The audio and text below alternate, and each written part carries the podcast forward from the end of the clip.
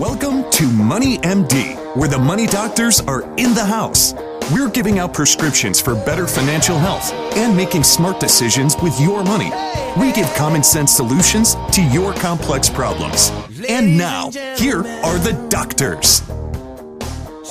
John, we have an awesome show lined up for today. Some very interesting information. Um, you know, there's a new book coming out uh, by Chris Hogan called Everyday Millionaires. Mm, I like it. Yeah, so uh, we're going to talk about that. I mean, there's some very insightful information. You know, a new study that was done about um, you know what makes an everyday millionaire and how do you get there. And uh, so, yeah, I'm excited to talk about that today. Yeah, it's got a lot of good good tips, and I think some of them you'll probably recognize. We have certainly covered some of these over the years, and Yes. um, and then we're also going to follow up with a, a discussion on college cost. And um, man, I tell you, this is a great article um, coming from actually coming from South Carolina. The president of South Carolina, Harry Pastides, and um, really big issue in our society. And uh, I know uh, us as a firm are really um, you know interested in in educating parents and certainly kids as well about how to keep costs down because the average student. Uh, graduates with about thirty-seven thousand dollars of student loan debt, so Yeah. it's a big deal. Yeah, so there's actually some some some useful financial information coming out of USC, is what you're. Absolutely, this stuff is good, man. You watch, I mean. I'm, I'm It impressed, is. and they they good mentioned stuff. Clemson in there. Yeah, too. they actually stole an idea from Clemson. I Oh, see stop that. it. Yeah, yeah. Stop so it. we're talking about that. That's that's very interesting. You're right. Um, by the way, I'm Steve Marbert. I'm a certified financial planner and a Dave Ramsey Smart Vestor Pro with over 23 years experience in providing financial planning and investment advice. And I'm John Travis, also a Dave Ramsey Smart Vestor Pro. I have an MBA in finance and have been helping corporations and individuals with planning for over 25 years. And we're excited to have you listening to us today on our weekly show. Our podcasts are up every Friday afternoon. Yeah, check out our website, moneymd.net. We have the uh, the link um, to all these podcasts. We have a couple hundred now. Uh, I also have a lot of really good tools on our website. If you haven't checked that out, go um, go to um, uh, moneymd.net. You'll find the link to that. We have some calculators, um, some other really useful information. We have a Facebook page. Check that out. We put a um, post out there every week, uh, video, which is kind of fun. And then Matthew's been tweeting daily. So if you're not following us on Twitter, it's MoneyMD, and uh, he's got some really good tips out there. Absolutely. And we'd love to hear from you. So email us your questions. You can email us directly at info at moneymd.net or you can link to us off our website. And that leads us up here to our financial fact of the week. Yeah, the Venezuela president uh, Maduro, um, he is manipulating currencies. Big surprise. That's what happens when you get mired into socialism and, Oh. it, and it leads to its co- logical conclusion. Yeah, he so he lopped off five zeros off the um, bolivar. Yeah. they're- The, that's the currency. currency, and and he uh, unveiled a new currency trying to muffle the uh, skyrocketing inflation. He said the goal is to peg wages and pensions and prices to the petro, um, which equals about sixty dollars, and uh, create a single floating rate, uh, floating exchange rate. Which so he's trying to manipulate the currency. Yeah, yeah, right. Trying to trying to cover up the uh, the lack of uh, funds there to to pay all this this you know socialist stuff that he has, and of course they're in huge debt and can't borrow money anymore. Um, yeah, this Petro new currency that he's created is a cyber currency, and he's trying to stop the million percent inflation that the uh, International Monetary Fund um, projects is going to happen this year. Million inflation. A million percent inflation. Yeah. How does that even work? Yeah. But the experts say that it's a scam, you know, this petro currency, cyber currency, because there's nothing to back it. Just like the currency he's printed, you know, there's nothing behind it.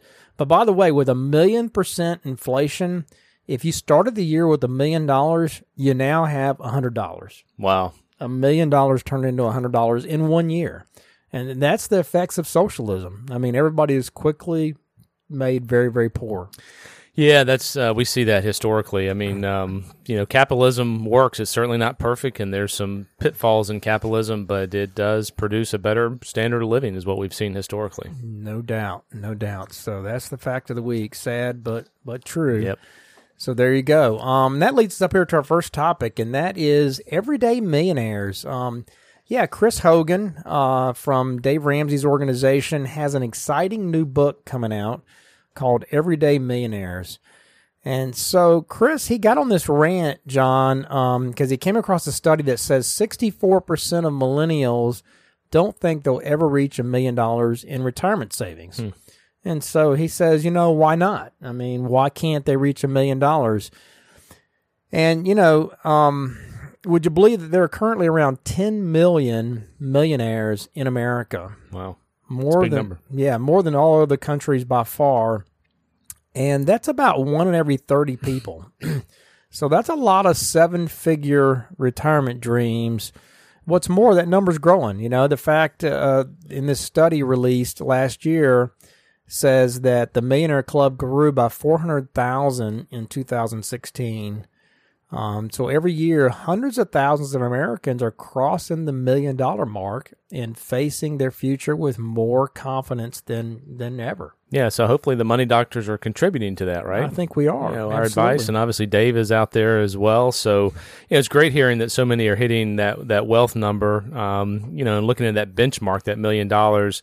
Uh, is kind of defined as a sec- secure retirement, and so the question is: is how do they do that? And the answer might surprise you and probably um, you know have access to this uh, this information already. But the research shows that millionaire strategies um, showed that the most in this group started their journey by investing in their company retirement plans. The 401k plan, maybe a 403b, and while that might not be you know the get rich scheme that you were hoping for, there some surprising reasons the strategy will elevate you and take you to the millionaire status. So we're going to find out why the 401k is such a powerful tool and something you really need to consider. Yeah, we're going to kick into that first. Um, you know, so after getting rid of all your debt and saving a full emergency fund, the biggest tool for achieving millionaire status is by far participating in your company's retirement plan. Um, so here are some of the reasons why a big majority of millionaires participated in their plans. First one is um, it's the power of the company match. Millionaires they don't pass up free money, and neither should you. When your employer offers to match your contributions dollar for dollar at any percentage that you pay, um, you know, up to three percent is kind of typical. I mean, they're basically giving you a bonus. I mean, and leaving that on the table is like setting cash on fire. You know, no other investment in the world promises you a 100% return on at least part of your money. So if your employer offers you a match, find out what the percentage is and be sure that you're investing at least that amount in your 401k right off the bat um, to make sure and make sure you're ready to invest the, the second that you're eligible for that match. Um, the next reason, though, is the pre-tax advantage. Pre-tax money that you put in your 401k plan, it lowers your taxable income, which means you can invest more money up front. Now, even through a 401k plan, um, even though that's the most common tool in your arsenal, you definitely want to invest any extra dollars you have as well to make sure that you're getting the type growth that you can get through investing. So be careful about that. Make sure you're putting everything you can in. But the tax deferral, it speeds up your growth. I mean, time is money, especially whenever you're talking about compound interest. So as your 401k grows over time, that growth is tax deferred. And that means that you're going to have more money in your account to work with um, that works for you. Um, so, how much do you invest? So, when people ask us how much of their income they should be investing, we usually suggest putting away 15% of your gross income. That amount should leave you enough money to pay off, still pay off your mortgage early, put some money away for the kids' college, as long as you start planning early. Um, so where do you put that 15%? That's going to depend on your 401k plan. Yeah. So the first step in a smart 401k strategy is, like we just said, invest up to the employer match. If your company offers one, and remember that every dollar you don't invest up to the match is really money left on the table. You're, you know, you're, you're giving up. It's really part of your salary and it's kind of forcing you to save. So very, very important. Most employers, they don't contribute a dime to your retirement unless you're putting money in too. And at the same time, he doesn't recommend that you count the matching funds as a part of your 15% goal. It's better to hit the 15% each year on your own and think about the matching funds as free money. Uh, that's great to have, but not essential part of your overall strategy. So, you know, I, I think, you know, 15% overall is a good number. If you have a match on top of that, it's going to, you know, bolster it a little bit. Yeah, absolutely. So next, I mean, once you've invested in your employer's uh, in your employer 401k plan up to the match, um, your next step is to invest in a Roth IRA until you've hit the maximum contribution of $5,500 for anybody under 50, $6,500 if you're 50 or older. A Roth IRA uses after tax dollars, meaning that it's taken out of your paycheck um, after you've paid income taxes on it. And so that's the basis for Roth's, the Roth's two big advantages. First, your money grows tax free. And second, you owe no taxes on it when you take it out for retirement. So it's tax free for life. Um, so that's a great tool, and it really positions you in retirement with some flexibility of having money in your 401k that's pre tax and having money that's also after tax. So you have some choices of where to take your income from. But once you're getting your full match and you've maxed out your Roth IRAs, then you can go to an after tax investment account um, using a well diversified portfolio of mutual funds. And that way, your money will be liquid. It'll be available for short term goals like college expenses or buying a home. Um, and so make sure you're using no load funds that have very little cost to buy or sell. So this money will be liquid and available for you if you need it.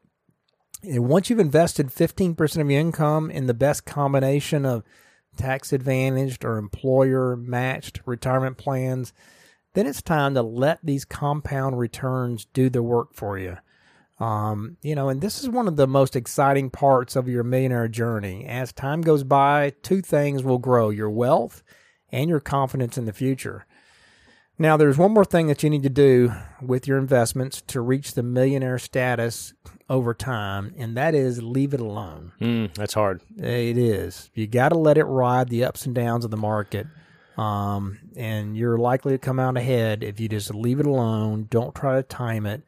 So, uh, so here are some of the keys, though, of making sure you reach that millionaire status. Just one one note on the ups and downs of the market. You probably can tell this as well, but when someone comes in, I can tell if they've timed the market over over the Yep. years. Yep. Um, you know, you can have two people that make a similar wage, and one of them has about three times as much as another person, and they both saved the same amount. It's just somebody's been sitting in cash, or they try to time it, or they have a feeling that the market's going to go down, and exactly it doesn't I- work that way. It doesn't. I sat down with somebody this week, John, and you know we looked at their rate of return, and it was a paltry two or three percent over the last five years per year, and but they were currently about sixty percent in stocks, and so it was obvious they've been doing some market timing, Mm-hmm, right? Because if you're sixty percent stocks, you did better than that over the last right. four or five years. So you know we got discussing it, and sure enough, they just moved to sixty percent. They've been you know real conservative, thinking the market was going down, and that's that's what happens. That's right. So you got to leave it alone. Let let it go up and down. That's what it does. And uh, another key here, Steve, is start early. Of all the age groups, millennials really had the best chance of reaching that million dollar mark um, because they have time on their side. And some millennials are are off to a good start. Almost sixty percent of them have already started saving for retirement, which is fantastic. And you've got a head start. So, you know, if you start investing about 300 bucks a month at age 25, you have a shot at getting at the million dollar mark. So it doesn't take as much as you think as long as you start early. Yeah, exactly. yeah, and I know some of you are thinking, you know, I didn't start when I was 25. I can't hit a million dollars. Well, yes, you can. You know, um, you, you have to get on a budget. You have to pay off any debt. You have to put as much as you can toward retirement. And if you're already doing that, then sit down with a spouse or friend, look at your budget, and decide how you can trim your expenses to put more money in your investment account. And then stick to a plan, but get some accountability, get some help if you if you can't figure out how to do it, you know, on your own by by tightening down your budget. And then increase that every year. Um, not everybody can put away loads of money when you're first starting out. Um, certainly, we get that, but that doesn't mean that you're doomed to a, a miser a miserly a miserly retirement. You know, start with a percentage that you can manage and get the max out of any employer match. Then increase that percentage every year so that your investments grow as your career and your paycheck grows.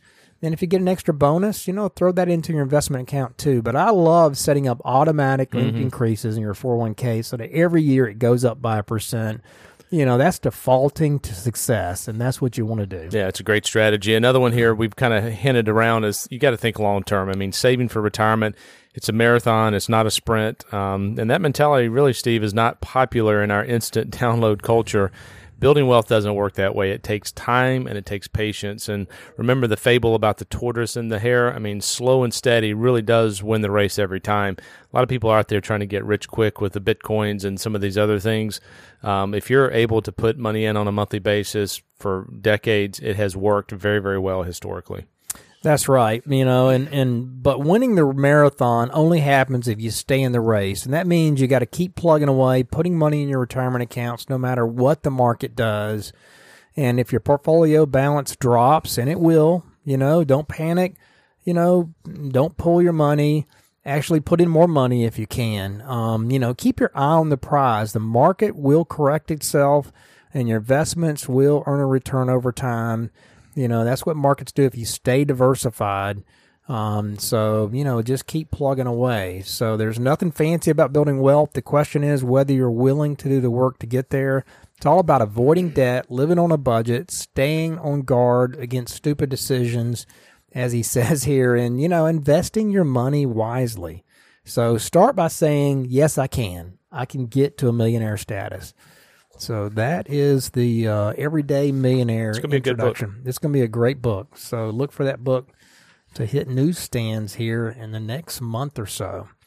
All right, and that leads us up to our question of the week. Yeah, I just recently met a um, a couple, young couple, and this uh, gentleman has a student loan that's going to be forgiven in about seven years. It was ten years, but he's, he's three years into it, and so we had a discussion about whether he should pay the minimum and focus on other goals. And he plans on staying in this profession for his life, and he's he's got he's going to make a career out of it. And um, so uh, there's different opinions on this, but um, gosh, I tell you, it was a very large number. It was fifty five thousand, and um, the the actual minimum payment was like 120 bucks a month. Wow! And um, if he if he treats it like that, he's going to get through. He's got some other debt that he's trying to get through, but if he can view that as a $120 payment for seven years, he can go on to some other really big things and really Yeah. get ahead. So I, I encourage him, you know, if he's going to stay in this profession, um, that you know treat that as a seven year payment and then it's going to be gone, and focus on some other things like Roth IRAs and start you know investing. Yeah, absolutely. Yeah, I mean there are these debt for- forgiveness programs for student loans that if you work in a certain profession, I don't know if it's is it only teachers or It's it- not. This guy was actually a firefighter. Wow. Okay. Excuse me. He was in. He was a fireman. He was in the fire department, Okay, not a firefighter, okay. but he was. public service. Yeah. So yeah, so there are these public service jobs that, uh, and I don't, I'm not real familiar with this program, but you know, if you if you go into that field and you stay in there, what is it, ten years? Ten years. Yeah. It's ten years, then they forgive your student loans up to a limit. It's Yeah. not unlimited, but still, it's a big number, and uh, wow, it's a nice bonus. So you know, if you get out with a lot of student loans, consider that um, Yeah. option. I told him. I I said I was thanking him for his service. I mean, he's out there, you know, helping Yeah. people and Yeah. in a public service format. So um, I was I was encouraging him. So Yeah, so that's a cool thing. He definitely needs to take advantage of that. So uh, that's a great question of the week, and that leads us up here to our next topic, and that is, um, you know, a plan to keep down cost. Um, and this idea comes out of University of South Carolina. We do have places. some good stuff, don't we? Imagine that they do. not only football do we uh, yeah. do well at, but also academics. Yeah, we're gonna see about football this right. year. You guys are gonna be up against it. Yeah, we're gonna have a good team. Not not as good as Georgia and Clemson, but we're we won't talk about that right now. It is right down right down the the road here. Coming coming up pretty soon. So this article is uh, written by uh, Cindi Ross Scoppe, and um, it really is interesting. During her college orientation, she said she learned that she had placed out of a couple of semesters of English and French, and she realized that she could graduate a semester early. And so, you know, one year of summer school could double that. So she was in a hurry to get to the next phase of her life, and so she actually graduated in three years instead of four. And um, you know, it had the a- added advantage of cutting cost tuition fees, housing, meals by a quarter. And that financial incentive was for her glaringly obvious, but decades later, the concept really seems lost on most people. And we'll yeah. see that. Yeah, that's right. You know, I mean, in this country, I mean, we don't even talk about completing a four year degree in four years anymore. I mean, the benchmark now is like five or six years. Um, as in 60% of the students who begin seeking a bachelor's degree at a four year institution, um, they completed it within six years. Sixty percent. Sixty percent majority. Yeah, according to the federal government's National Center of Education Statistics. So that's crazy. So you know, I mean, he says he was all in when he learned that the uh, USC president Harris uh, Pastides. Pastides. Okay, there you go. Top uh, his top strategies for cutting cost at a college degree is reducing the number of semester that students spend on campus. And yeah, I mean, I think I this like is that. a this is a great idea. We've been touting this for a long time about going somewhere else a couple years, you know, locally. Um, so it's the same type of strategy, you know, it, and, and it, a lot of students, um, you know, can, can get in after a couple years. And, you know, Clemson's had that bridge program. Mm-hmm. That's the same type thing for, for uh, quite a while now. That's right. And much like his counterpart at Clemson, Dr. Pastides has been working for several years to really encourage students to start at a two year or a technical college and then transfer to USC to finish. And this year, about 2,000 juniors are going to transfer into USC. And, and five years ago, he launched a um, another opportunity. It's an online campus called Palmetto College, and it allows people to finish their USC degrees online. They can simply pick up a few more credits, and there's about 1,200 students that are currently enrolled in that particular uh, facet. And but you know, state funding certainly has continued to evapu- evaporate, and concerns about some of the college debt has has mounted. Dr. Pastides has become more aggressive about cutting the time traditional students spend on campus. And, you know, he says we urge almost to the point of requiring on time graduation and even early graduation. The days of mommy and daddy paying for another year or two are gone. And, um, you know, we, they want to see students uh, that they kind of know what to expect for them to graduate in four or fewer years. I know it's hard when you get on campus. You know, people a lot of times change their major Yep. and that's part of the issue. I know Danielle changed her major, and um, some of the classes she had taken, which were general classes, didn't count towards the other one. So I think the schools have some responsibility in this as well. They really do. They really do. Yeah. I mean, and thanks to, um, you know, AP courses and other programs, a lot of students enter school with 15 to 30 hours of credit toward a 120 semester hour degree. Um, and that's, that's really cool. That means the students can, can take like 15 credits a semester, which used to be the standard now. And, um, and they can, you know, graduate in three to, you know, three and a half to four years, which is a lot cheaper than sticking around five or six years. That's a huge savings. And that's a great strategy that high school kids need to focus on getting ahead Absolutely. and taking AP courses so they can place out of some of these some of these classes. It makes college so much easier if you go in and you already got all this and you don't have to take, you know, 18 hours a semester or something crazy like that. Right, right. I just met um, the uh, the um, Aiken Tech president, Dr. Uh, Forrest Mahan, and um, he was telling me that they have a program that high school students are going through taking dual enrollment courses. It doesn't really mention that in here, and they're peop- they're high school students that are getting their associate's degree Wow. in high school. Wow. So I mean, there there are ways to cut your your college um, costs and debt. So kids there. Absolutely. Another uh, thing that the university is doing is summer school offerings. Um, you know, trying to get people ahead. They had about five thousand students um, doing summer school enrollment, and that's up from a thousand a decade ago. And so, when you look at some of the statistics, um, the benchmark uh, six-year graduation rate at South Carolina is seventy-two percent, very, very high. Um, wow. compared to 60% nationally, but the four year rate is at 54%, which doesn't sound great till you look at the uh, the 33% national average. So critics will say that encouraging students to graduate sooner is just a cover for for raising tuition year after year, but um, I, I, disagree with that. I, th- I think all parties need to play a part in this. Yep. yeah, I agree. I agree. So, you know, and also, I mean, you need to think about ways you can save money. I mean, think about what we what we pay for everything else that we buy. You know, we reduce the amount of money that we spend on gas, um, even if the price goes up by driving less or driving a more fuel efficient vehicle or driving more efficiently. Um, we know we cut our food costs by eating out less or buying less expensive food or by shopping at a cheaper grocery store. So, you know, if, if money is the object, uh, uh, saving money is the, the plan, then it makes sense to use some of these same tactics on college costs. So it's just common sense. You know, we all use all the tools that we have at our disposal, or we should be. And it's the same thing with college. Yeah, so let's look at tuition. Um, there was a study that was released um, by the American Federation of Teachers. South Carolina ranked 31st nationally in the amount of money the state provided per college student. And um, then the legislature cut budgets uh, back in 2008 across state governments in response to the recession. And by 2016, they had dropped to 40th nationally. And um, even the total dollars to colleges dropped. And I'm sure this is the same in Georgia as well.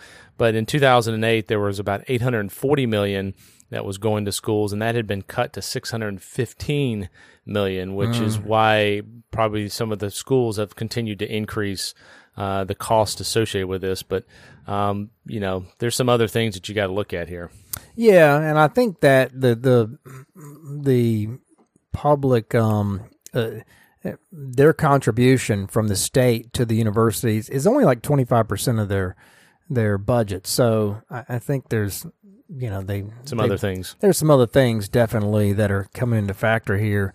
Um, but yes, you can argue that when the legislator, when they slice slash an agency's funding, that agencies need to cut costs rather than simply uh, finding other places to get money, you know, and raising their tuition, so to speak. And as someone who, you know, sometimes shocked by the sort of spending in the public sector um, that, you know, we take for granted in the private sector, um, you know, there's some, there's certainly some nip and tuck savings to be found. And at USC and other uh, colleges, certainly around the country, you know, there are some costs that can't be cut without damaging the quality of education. You know, that he makes a point here that, you know, they make available to people who will one day, you know, be our, our state business, civic, and government leaders, you know, so mm-hmm. they don't want to cut cost in areas that they claim will um, will hurt, hurt that right will hurt the school. And Dr. Pastides, he's he says he's looking for ways to constrain the tuition increases, and he says the days of increasing tuition by five percent to cover cost are over. So I'm I'm glad he's publicly stating that because something needs to change here. He's also working with some uh, other college leaders to support the Senator Sheheen's proposal to dedicate a portion of online sales tax revenues to college in return for holding down tuition increases and out of state enrollment. And that should be a significant source of revenue starting next year. Um, and, uh, you know, retailers are going to be required to collect some of those sales taxes.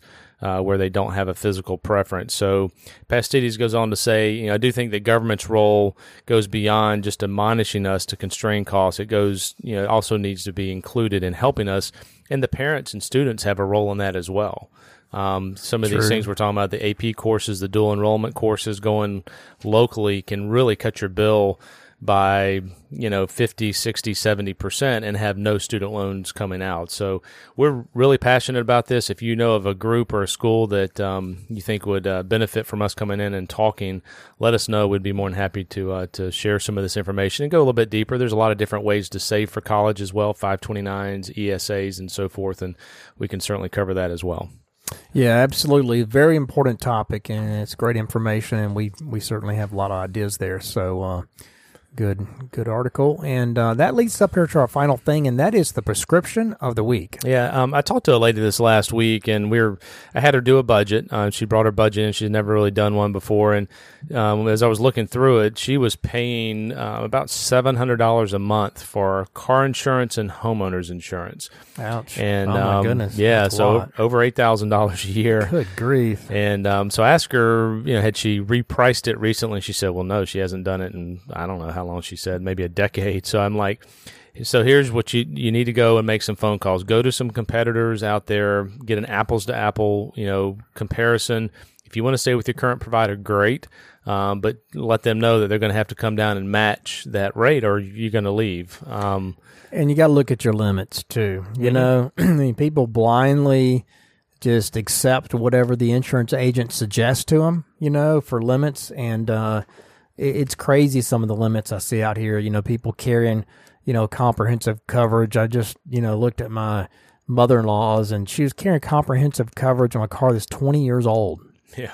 20 years old. I mean, come on, you know, so drop your comprehensive coverage, drop your limits down to a reasonable level, raise your deductible to at least a thousand dollars, you know, two or three thousand if they allow you to on a car. You know, on a house, your deductible should be at least five thousand dollars, in my opinion.